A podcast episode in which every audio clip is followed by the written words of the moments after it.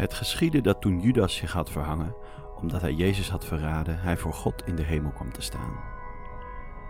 Doodsbang dat God hem naar de hel zou sturen voor deze afschuwelijke zonde, viel hij op zijn gelaat en smeekte: alstublieft, Heer, heb medelijden met mij. God antwoordde met zachte stem: waar maak jij je druk over, mijn geliefde zoon? Jij hebt iets groots verricht. Jij speelde een sleutelrol in de redding van de wereld. Door Jezus over te leveren aan zijn beulen heb jij het mogelijk gemaakt dat de zonden van de wereld vergeven konden worden. Mijn wil had niet zonder jou kunnen worden vervolmaakt.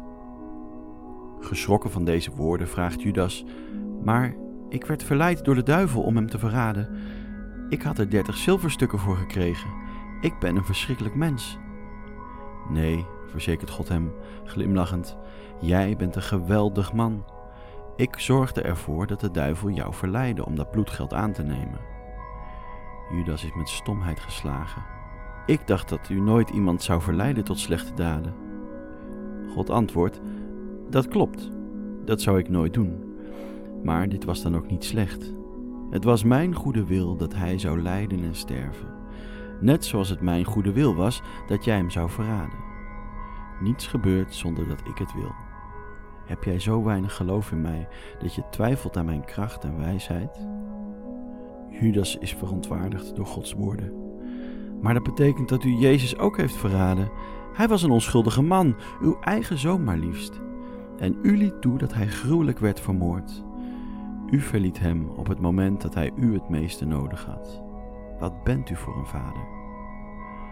Woedend door Judas' woorden buldert God: hoe waag jij het om over mij te oordelen?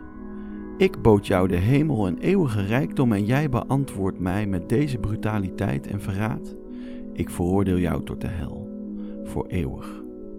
En met die woorden verdwijnt Judas, schreeuwend en krijsend. Gedurende de volgende uren zit God op zijn troon. Ziedend van woede beleeft hij de ontmoeting met Judas opnieuw en opnieuw. En dan kalmeert hij en beseft dat Judas misschien wel gelijk had.